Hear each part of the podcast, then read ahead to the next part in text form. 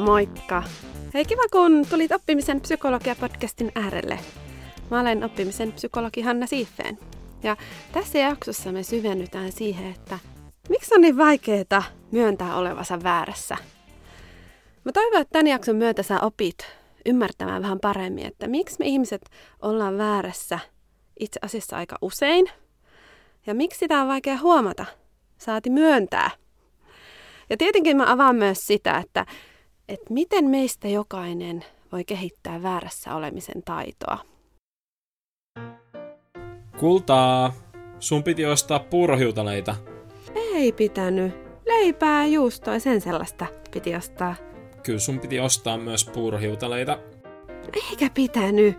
Tai et sä ainakaan sanonut mulle, vaikka olisi pitänytkin. Kylläpä sanoin, mut sä ehkä vaan unohit. Enkä unohtanut. Meidän arki on täynnä tilanteita, jos me huomataan, että nyt tässä kyllä joku on väärässä. Ja me palataan tähän valtavaan jännitysnäytelmään purhiutale-episodiin vähän myöhemmin. Ja teille selviää, että kuka oli väärässä ja mitä siitä seurasi. Mutta sitä ennen me mennään tämän jakson varsinaisen päätarinan pariin. Tarinaan, jota avaa muun muassa Katrin Sultz kirjassaan Being Wrong. Tämä tositarina kertoo Millerin maailmanlopu odottajista ja on itse asiassa erinomainen esimerkki siitä, että miten me ihmiset muodostetaan uskomuksia, ajattelutapoja ja mielipiteitä. Ja miten me suhtaudutaan sitten siihen tilanteeseen, kun me huomataan, että ups, nyt taisi mennä mönkää.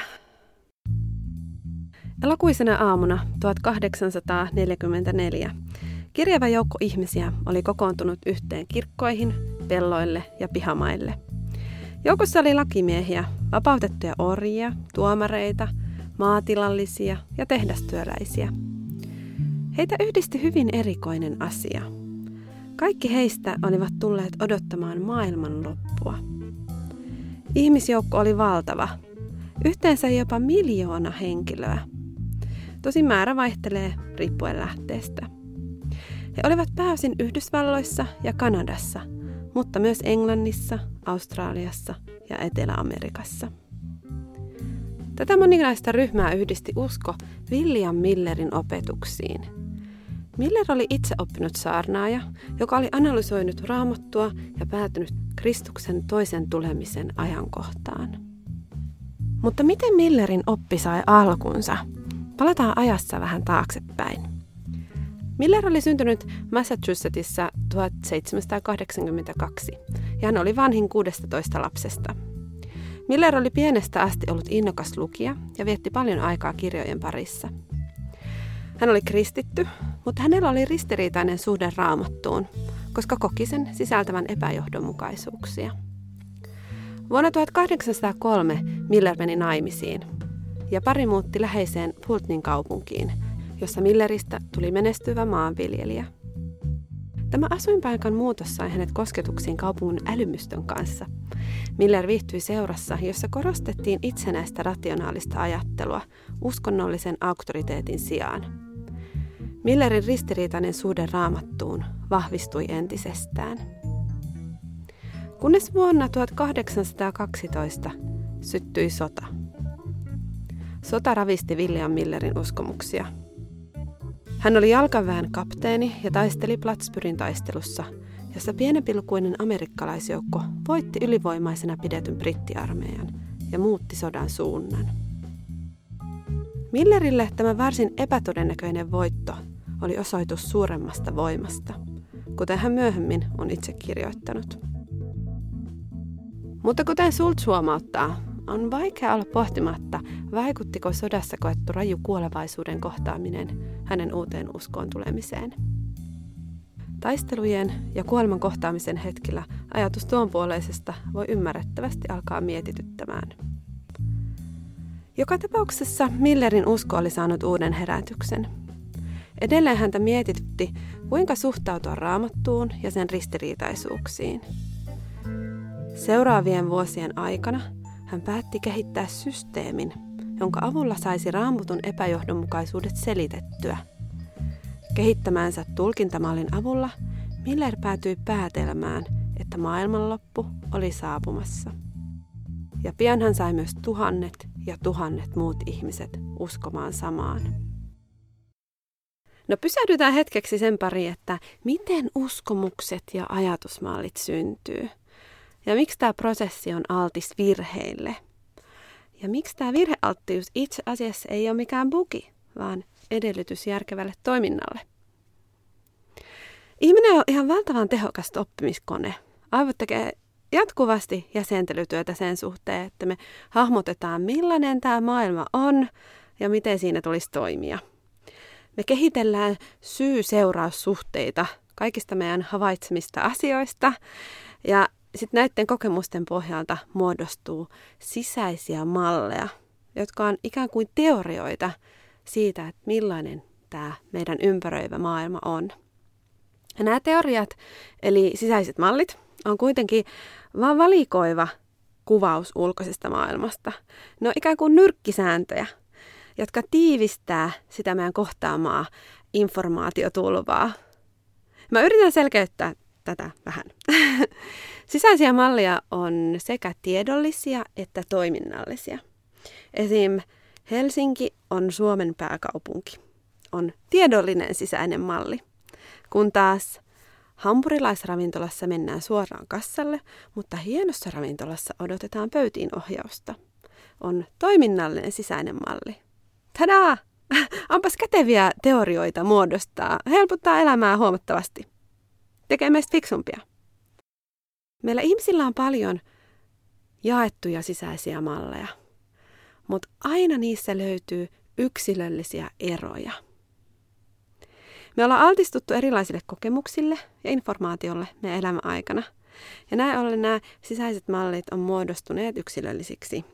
Jos miettii vaikka sitä, että mä menisin mun futisfani veljen kanssa katsoa jalkapalloottelua, niin sillä hetkellä, kun se aloituspihellys soi tai se peli alkaa, niin todennäköisesti mä kiinnittäisin hyvin eri asioihin huomiota kuin hän. Mä ehkä katsoisin, että okei, okay, onko täällä ketään tuttuja, kenen kanssa mä voisin jutella. Hän katsoisi, että miten se peli lähtee liikkeelle. Sitten jos mietitään vähän vielä laajemmin, niin voi olla, että erotuomaritarkkailija kiinnittää huomiota sillä samaisella hetkellä, että hei, nyt on tuomari väärin sijoittuneena. Joukkojen toimitusjohtaja puolestaan saattaisi kiinnittää huomiota, että ei hitsi, nyt puuttuu pelipaidoista sovittu mainos. Eli jokaisen meidän sisäiset mallit ohjaa meitä havainnoimaan erilaisia asioita ja toimimaan eri tavalla siinä tilanteessa. Moni on tehnyt omia dramaattisia päätelmiä raamatusta, mutta vain harvat ovat saaneet muutkin uskomaan niihin. Millerin onneksi hän sattui tutustumaan Joshua Haimsiin, mieheen, joka oli etevä varainkeruussa, loistava poliitikko ja PR-velho. Kaksikko tapasi, kun Miller piti puhetta pienelle joukolle uskovaisia New Hampshireissa. Himes vakuuttui Millerin ajatuksista ja alkoi levittämään sanaa. Hän julkaisi kaksi uutta sanomalehtiä, Signs of the Times ja Midnight Cry, jotka pian saavuttivat kymmenien tuhansien viikkolevikin. Hän julkaisi myös miljoonia kappaleita lentolehtisiä, virsikirjoja ja kuvitettuja postereita, jotka kuvasivat maailmanlopun aikajanaa. Hän kannusti Milleriä lähtemään yhä kauemmas puhematkoille isoon kaupunkeihin pienten maalaiskylien sijaan. Himes myös rakennutti jättiläismäisen teltan, jossa oli mahdollista pitää massiivisia kokoontumisia. Himesin panostus veti vertoja ison luokan presidentin kampanjalle. Tämän lisäksi myös aika oli otollinen uudelle uskonnolliselle liikkeelle. Ja niin Millerin ajatukset hiljalleen päätyivät osaksi tavallisen ihmisen aamupalapöytää. Mä kuvasin aiemmin sitä, että miten me ihmiset muodostetaan mielipiteitä, teorioita ja ylipäätään ymmärrystä maailmasta, eli niitä sisäisiä malleja, joiden varassa toimia. Yksi kätevä oikoreitti tähän on omaksua muiden päätelmiä – me vähennetään meidän omaa kognitiivista kuormaa uskomalla muihin. Ja tällainen toiminta on fiksua ja ihan välttämätöntäkin. Me ei voida millään kaikkea lähteä päättelemään itse.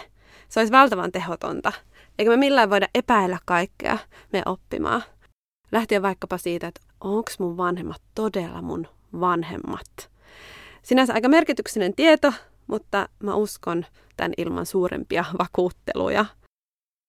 Eli luottaminen muihin tietolähteenä on siis edellytys tehokkaalle toiminnalle. Se on tosi fiksua. Se tekee meistä entistäkin taitavampia oppimiskoneita. Mutta on ihan ilmeistä, että tällä strategialla on kääntöpuolensa. Tähän liittyy muun muassa yksi hieman häiritsevä tutkimustulos, jonka mukaan varmuus ja epävarmuus tarttuu. Tutkimusten mukaan me pidetään johtajista ja asiantuntijoista, jotka vaikuttaa itsevarmoilta. Me luetaan siihen, että me voidaan säästää sitä omaa kognitiivista energiaa, eli ajatteluenergiaa, kun toinen on varman oloinen siitä omasta tietämyksestään. Mutta huomioarvoista tästä tietenkin on se, että, että tämä mielikuva ei välttämättä pidä paikkaansa. Toinen voi silti aivan yhtä hyvin olla väärässä. Varmuus saa meidät vaan vakuuttumaan ilman katetta. Toinen mielenkiintoinen ilmiö on houkutuksemme seurata laumaa. Me ajatellaan, että jos moni muukin ajattelee tai toimii näin, niin ei nyt kaikki voi olla väärässä. Me luotetaan joukoharkintaa ja sitten me jätetään oma harkinta tekemättä. Tätä kutsutaan konformistisuudeksi. Meillä on vahva taipumus mukautuu enemmistö mielipiteeseen, arvoihin tai käyttäytymiseen. Esimerkki tällaisesta voisi olla vaikkapa muoti. 1950-luvulla tehtiin mielenkiintoinen koe tähän liittyen. 50 opiskelijaa osallistui Solomon Ashin niin kutsuttuun visuaaliseen testiin. Tutkimushuoneessa oli seitsemän osallistujaa kerrallaan ja Ash näytti heille kahta erilaista korttia. Toisessa oli yksi viiva ja toisessa oli kolme viivaa. Ja jokaisen huoneessa olevan piti vuorotellen sanoa ääneen, mikä näistä vertailuviivoista A, B tai C oli eniten kohdeviivaa muistuttava, eli toisessa lapussa olevaa viivaa muistuttava. Ja oikea vastaus oli ihan ilmeinen. Kontrolliryhmä onnistui tästä täysin vaivatta, ei mitään ongelmaa, jopa pieni lapsi tunnistaisi se oikean viivan. Mutta kokeessa oli juju. Todellisuudessa vain yksi osallistuja oli oikea koehenkilö, ja tämä koehenkilö istui rivin reunimmaisena ja antoi vastauksensa viimeisenä. Muut oli Ashin apulaisia ja he olivat sopineet etukäteen, että mitä he tulevat vastaamaan. Ja muutaman ensimmäisen kuvan jälkeen he alkoivat kaikki antaa tietoisesti väärän vastauksen. Ja seuraukset tämän todellisen koehenkilön vastauksiin oli ihan häkellyttäviä. Kolmas osa heistä antoi vähintään kerran väärän vastauksen ja yksi neljäsosa vastasi väärin jopa puoleen koetehtävistä. No miksi osallistujat mukautui niin helposti toisten väärin vastauksiin? Kun heitä haasteltiin kokeen jälkeen, niin useimmat sanoivat, että ei he todella uskoneet niihin antamiinsa vastauksia, että ne olisi oikeita, mutta oli mennyt kumminkin ryhmän mukana, ettei erottuisi joukosta – Muutamat heistä sanoo, että he todella oikeasti uskoivat, että ne muiden vastaukset oli oikeita. Ja johtopäätöksenä tästä todettiin, että ihmiset mukautuu kahdesta pääasiallisesta syystä. Koska he haluaa sopeutua ryhmään, tämä on niin kutsuttu normatiivinen vaikutus, tai koska he uskoo, että ryhmä on paremmin perillä kuin he itse ovat. Ja tämä on niin kutsuttu informaatiovaikutus ja mitä läheisempiä nämä toiset ihmiset on, mitä merkittävämpi viiteryhmä ne sulle on, niin me luotetaan, että niillä on oikeita tietoa ja me luotetaan heidän arviointikykyyn sekä tietenkin halutaan olla mieliksi ja kuulua osaksi ryhmää. Ja tietenkin tämä saa spekuloimaan sitä, että oliko näin, että osa Millerin seuraajista halusi kuulua osaksi porukkaa ja sen takia se oma usko vahvistui, ja toisaalta ehkä ajatteli, että ihanaa, että joku on tehnyt tämän raamatun tulkinnan mun puolesta, että mun ei tarvii tehdä sitä valtavaa vaivannäköä. Varsinkin kun toi Miller ja muut mun lähellä olevat ihmiset, ketä mä arvostan, niin vaikuttaa fiksulle ja pätevälle tyypille. Eli vähennän kognitiivista energiaani ja plus pystyn myös liittymään tähän mulle tärkeäseen joukkoon. Niin on mahdollisesti ollut vaikuttamassa siihen, että että Miller sai niin valtavan ison seuraajakunnan. Alkuun maailmanlopun eli Kristuksen toisen tulemisen tarkkaa päivämäärää ei ollut asetettu, vaan aikaharukka oli 21. maaliskuuta 1843 viivaa 21. maaliskuuta 1844. Kun aikaharukan ensimmäinen päivä oli ohitettu, alkoi hermostuneisuus Millerin seuraajien kesken kasvaa – mutta edelleen usko tuomiopäivään oli vahvaa. Lopulta ei Miller itse, vaan hänen seuraajansa Samuel Snow päätyi laskutoimituksissaan siihen, että maailmanloppu tulisi elokuun 20. toisena päivänä.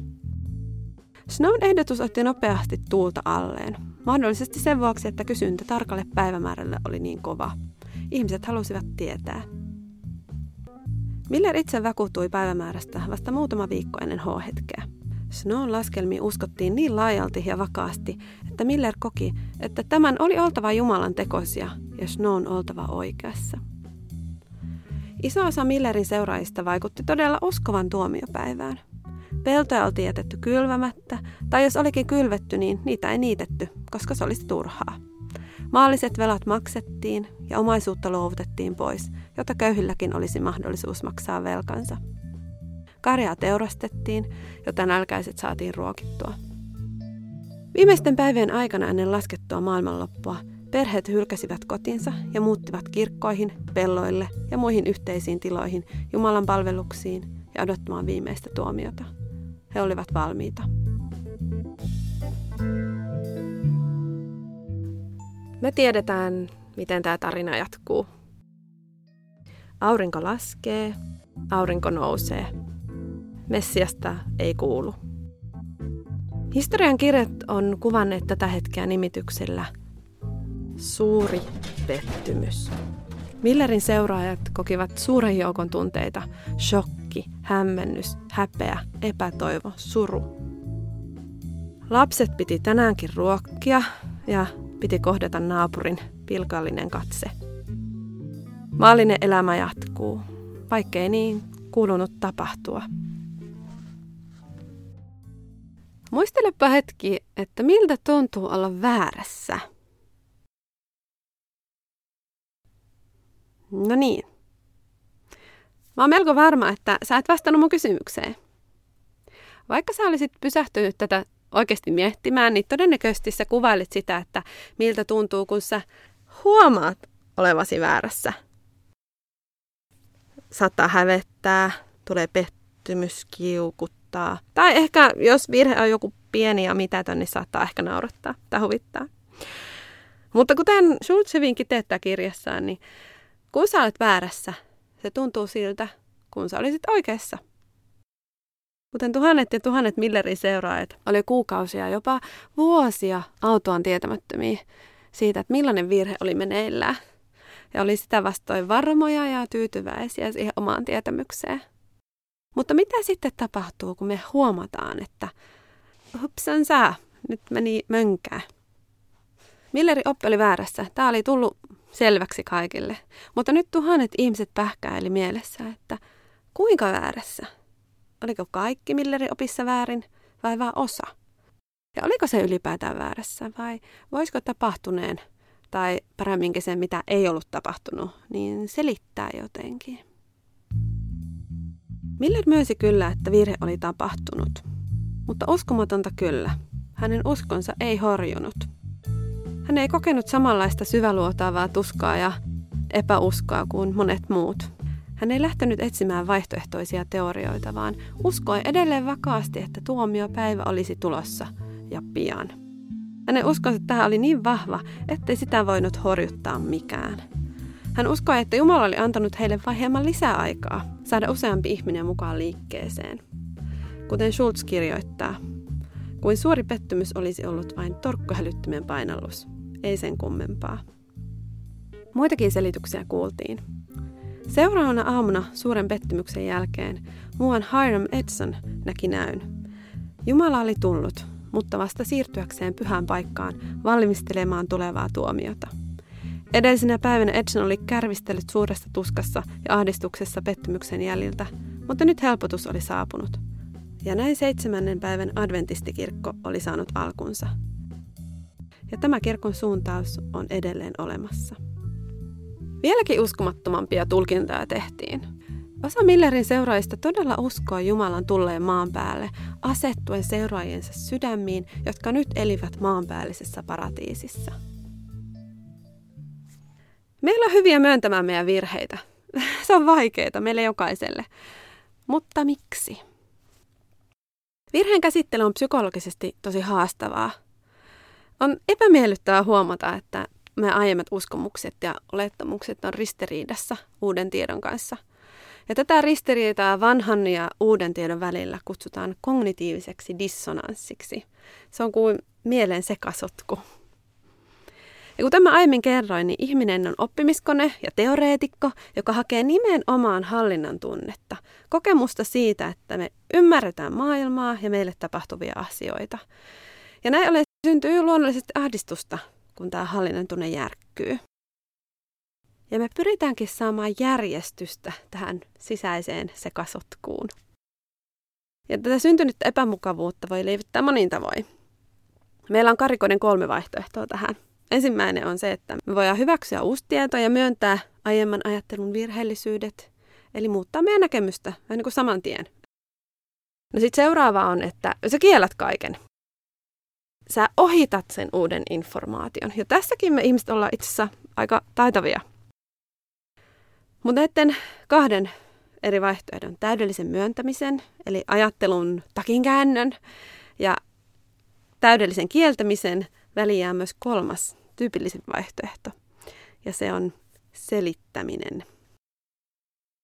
Sekä Miller että jokainen hänen seuraajistaan joutui käymään läpi oman sisäisen kamppailunsa siitä, että miten suhtautua suureen pettymykseen. Hyväksyäkö virhe vai kieltääkö se? Vai voisiko olla väärässä vain vähän, jolloin virhe olisi helpompi sietää, koska se tuottaisi vähemmän sekä emotionaalista että kognitiivista päävaivaa. Ja selitykset onkin kuin ajattelun oljenkorsia. Me aivot on rakennettu tukeutumaan selitykseen, jotka palauttaa sitä hallinnan tunnetta. Mutta selittäminen ei aina ole vain sisäisen rauhan etsimistä, vaan me saatetaan käyttää selityksiä tietenkin myös tietoisesti turvataksemme kasvomme. Sä varmaan muistat, kun mä puhuin aiemmin konformistisuudesta, eli siitä, että kuuluminen osaksi ryhmää on tosi tärkeää ihmiselle, ja virheen tekeminen voi uhata tätä. No nyt on hyvä aika palata Kaurahiltalle episodiin, joka on hyvä tämmöinen arkinen esimerkki siitä, että, että miten me käytetään selittelyä meidän virheiden paikkaamiseen. Katoppa sun Whatsappia. Mä lähetin sinne viestin, että osta myös kaurahiutaleita. Ah, uh, okei. Okay. No joo, pakko kai se myöntää, että joo, näin se on, mutta, mutta hei, sä laitat tuon viestin vasta, kun me oltiin tehty se varsinainen kauppalista. Ja muutenkin mulle tuli ihan sairaan kiire siellä kaupassa, kun piti hakea lapset ja sellaista. Ensi kerralla sä saat mennä. Selittelyhän toimii usein tällaisena näennäisenä virheen myöntämisenä. Selitykset toistaakin usein kaavaa. Okei, mä myönnän, että mä tein virheen, mutta Eli sen sijaan, että me vaan myönnettäisiin, että tapahtuu FIBA, niin me saatetaan esimerkiksi päätyä osoittamaan sormella. Ja me vedetään huomio johonkin lieventäviin asiahaaroihin tai sitten syytetään olosuhteita. No miten sitten tulisi toimia, kun huomaa, että on väärässä? Miten voisi opetella väärässä olemisen taitoa? Yksi ensimmäisistä sanoista, joita me lapsena opitaan, on sana ei. Me opitaan tämä usein siinä vuoden puolentoista vuoden iässä. Ja tätä seuraa, ja useimmiten tässä järjestyksessä, sanaa kyllä. Ja hetki aikaa meistä jokainen lapsena on tällaisessa vaiheessa, jolloin asiat on mustaa tai valkosta, oikein tai väärin. Ja tätä kutsutaan psykologiassa sanalla splitting, splittaaminen. Ja me aikuisetkin itse osataan turvautua tähän. Ajatellaan, että, että jotkut asiat on vain hyviä tai pahoja tai väärässä tai oikeassa. Kunnes lapsi oppii sanan ehkä. Ja tästä alkaakin sitten mahdollisuus oppia paljon monipuolisemmin ja rikkaammin kuin koskaan ennen. Vaikka mä aiemmin olen kuvannut selityksiä negatiivisena asiana, niin ne on totta kai myös oppimisen perusta. Selittämisen tarkoitusperä voi olla varsin hyvä, jos se tähtää ymmärryksen lisääntymiseen. Mutta, kuten me tiedetään, ymmärtämisen ja poisselittämisen ero on ihan hiuksen hieno. Kun sä haluat oppia, etkä vaan selitellä virhettä pois. Niin me tarvitaan taitoa, joka erottaa meidät kaikista muista eläinlajeista. Tämä on ihmisillä aivan ainutlaatusta. Me opitaan tämä jo lapsena, mutta aikuisena usein unohdetaan. Tämä taito on reflektointi. Reflektointi tarkoittaa oman toiminnan itsearviointia ja tarkastelua. Eli toisin sanottuna peiliin kattomista. ja aika syvällekin sinne aivonystyröihin. Reflektio avulla me voidaan heijastaa omia ajatuksia ja käsityksiä ja toimintamalleja, niitä sisäisiä malleja, niin näkyviin, jotta niitä voisit paremmin ymmärtää ja tarvittaessa muuttaa. Eli reflektio vaatii sekä kognitiivista että emotionaalista vaivan näköä. Ensimmäinen reflektio ohjava kysymys, jonka sä voit kysyä itseltäsi sillä hetkellä, kun sä huomaat, että nyt on tullut tehty virhe, on, että onko oppiminen tietämistä tärkeämpää?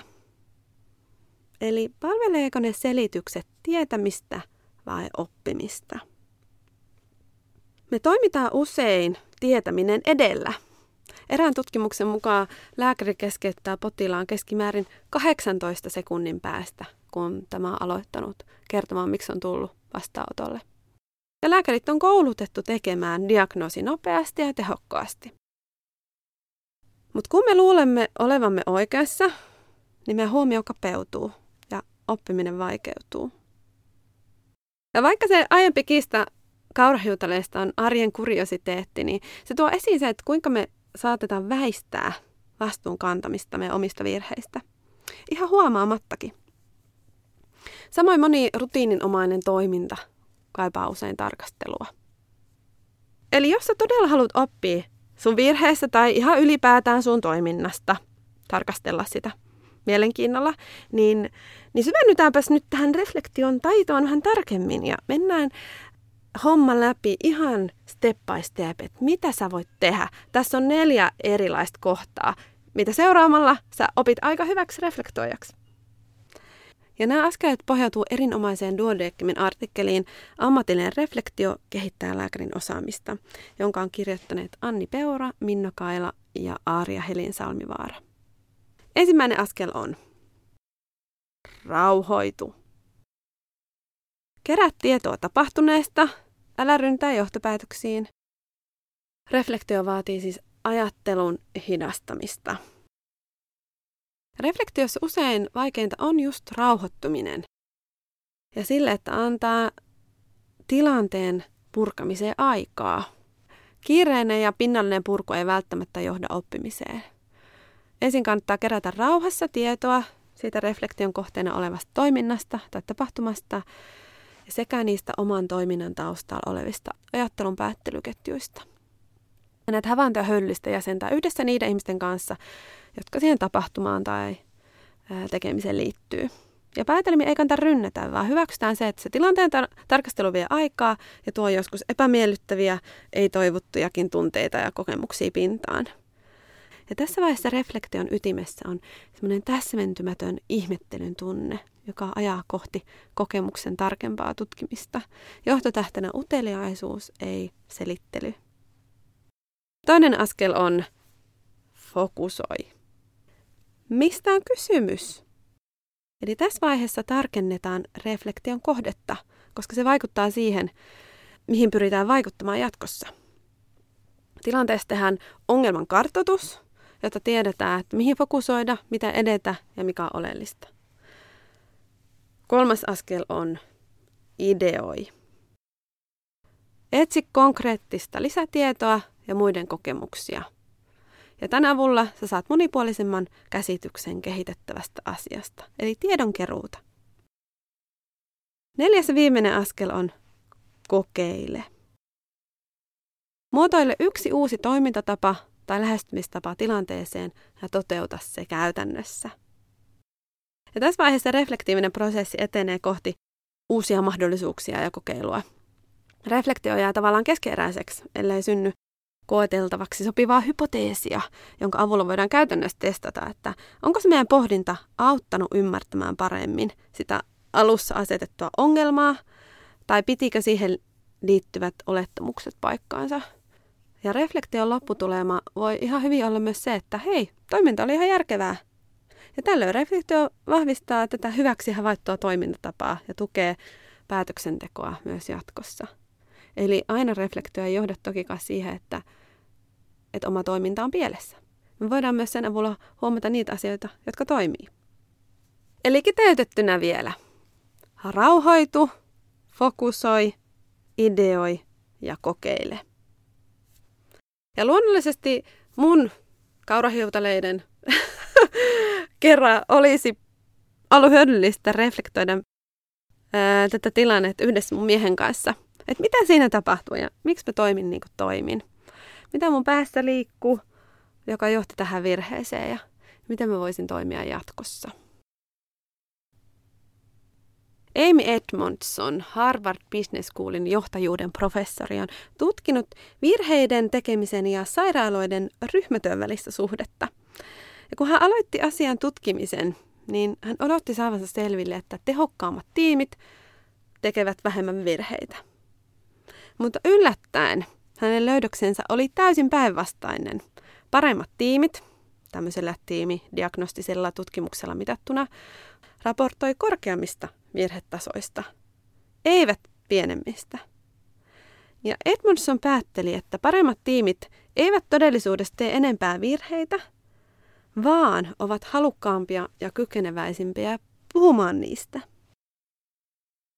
Ja tämä on hyvä muistutus meille siitä, että vaikka me yksilöinä harjoiteltaisiin reflektoinnin taitoa niin maan pirusti, niin, niin siitä ei ole mitään hyötyä, jos tiimi tai vaikkapa se parisuhde ei ole turvallinen ja luottamuksellinen, niin me ei olla halukkaita myöntämään, saati sitten kertomaan meidän virheistä.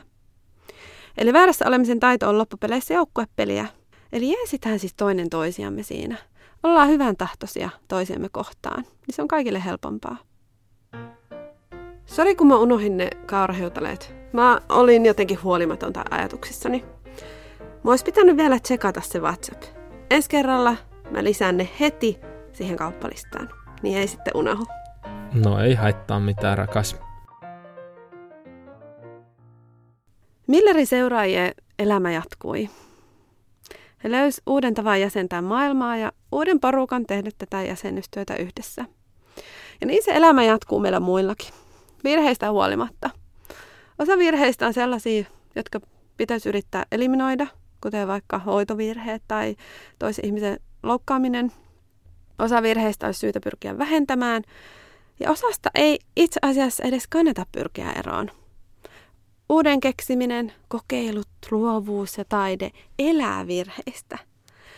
Ja siksi mä toivon, että tämä jakso on auttanut sinua ymmärtämään, Miksi virheet on osa elämää ja ihmisen psykologiaa ja miten niihin voisi suhtautua lempeydellä ja produktiivisesti? Kiitos kun kuuntelit. Mä olen psykologi Hanna Siifeen ja mä toivotan sulle oppimisen iloa.